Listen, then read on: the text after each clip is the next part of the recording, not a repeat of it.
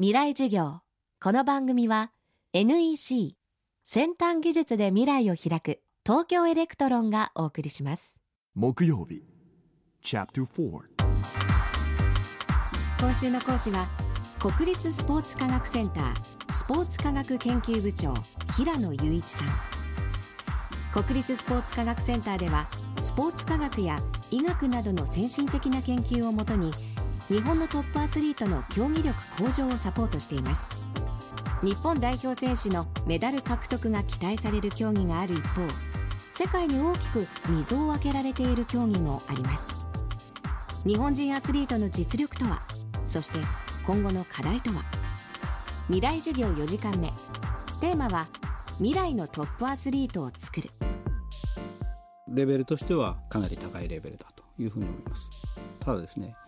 計画的にやっていかないとなかなか現場に落とし込めないんだというふうに思ってまして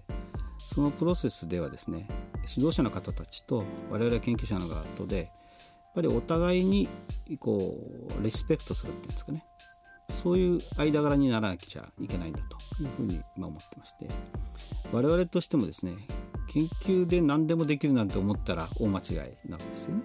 できることとできないことがあるわけなんでその辺をよくこう指導者の方に理解していただいて。で先ほど言ったように計画的にっていうことは時間がかかるわけですね。練習の中でそれが成果出てくる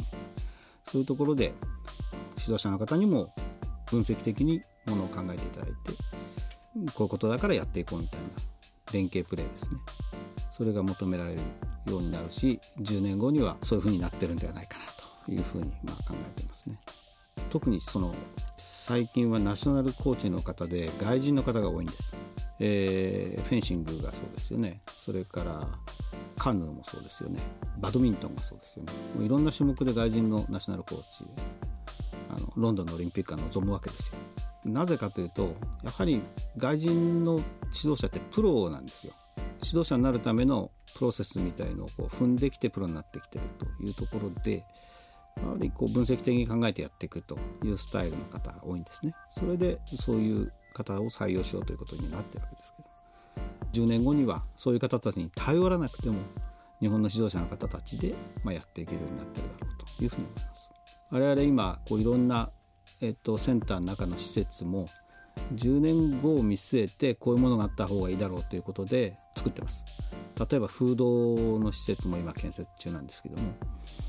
まあおそらく風洞のある科学センターってない世界中にないんですね。ですけどもそれがやっぱり必要だと考えて備えているわけなんで。使えるようになるまでにやっぱり計画的って話しましたけど10年ぐらいこちらの研究の側でも必要だというふうに思ってます。あるいはコンディションのところ注目してるって言いましたけども、まあ、リカバリーのところも含めたトレーニングセンター新しくしようとしてるんですけれどもそれも10年後まで見据えてるつもりです。さらに世界に通用するトップアスリートを輩出するためにはジュニアの育成も欠かせません。ぱりジュニアのところをしっかり育成してってる競技団体が恒常的にいい成績を残しているわけですよね。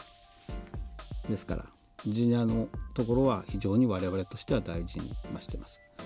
科学的なところっていうのはだんだんトップになるとですねすごく個別になってくるわけですよ。そういう意味ではジュニアの時代にしっかり科学的なところを了解しておいてもらってそのもとにですねもうちょっと個別のね個性をこう伸ばしていっていただくというやり方が、まあ、いいんじゃないかと思ってますんでジュニアの選手に対してのサポートっていうのはすごく大事にしてます。今週は国立スポーツ科学センター平野雄一さんの講義をお届けしました。来週は政治学者菅三淳さんの講義をお送りします。お楽しみに。地球にあふれるたくさんの情報数字も文章も動画も感情もそんなビッグデータを集めて組み合わせて分析して新しい価値を創造する。それが NEC のビッグデータソリューション。情報をもっと社会の力に。NEC これ100万分の1センチ右じゃないか。本当だ。100万分の1センチ右ですね。やばい。大きくずれちゃうとこだった想像を超える単位で精度が求められる半導体の世界。半導体を作る装置のリーディングカンパニー東京エレクトロンです。未来授業。この番組は NEC 先端技術で未来を開く東京エレクトロンがお送りしました。